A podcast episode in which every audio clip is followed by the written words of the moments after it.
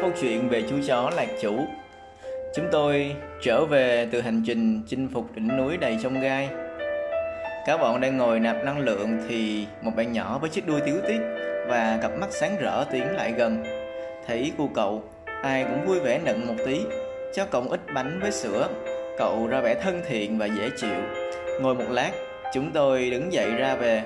Bãi gửi xe cách đó hơn một cây số Chú chó không hiểu vì sao mà lại đi theo chúng tôi Ban đầu, tôi nghĩ chắc là cậu ta tiện đường về nhà nên đi trước. Không ngờ lại là đi theo mãi một chặng dài. Chỉ là vài miếng bánh với ít sữa. Hà cớ gì mà tiễn nhau xa đến vậy? Về đi cậu nhỏ, Trời đã dập tối rồi. Chủ cậu sẽ lo lắng lắm đó. Chú chó theo đến tận bãi xe. Chúng tôi lấy làm ngạc nhiên. Không lẽ có chuyện tâm linh nào đó lại đúng vào ngày rằm chăng? Lúc sau mới hiểu rằng đó là chú chó đã bị lạc mất chủ từ lâu.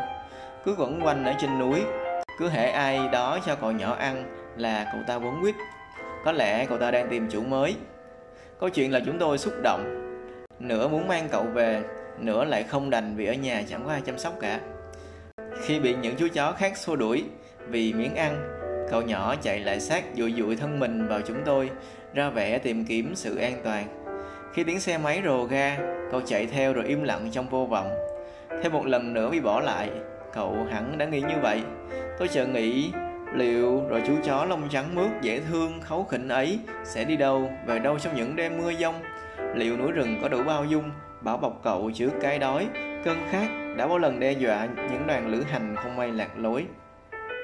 Những câu hỏi cứ vang lên trong tôi như đang tự hỏi chính mình Nơi đâu là để về nơi đâu là có cái ôm ấm áp và những bữa cơm ngon lành có phải ai trong đời có khi rơi vào hoàn cảnh như chú chó là chủ, đều không có mục tiêu sống, không trốn dung thân, không đủ bình yên trong tâm hồn, rồi lại số phận an bài, đâu sẽ lại vào đấy.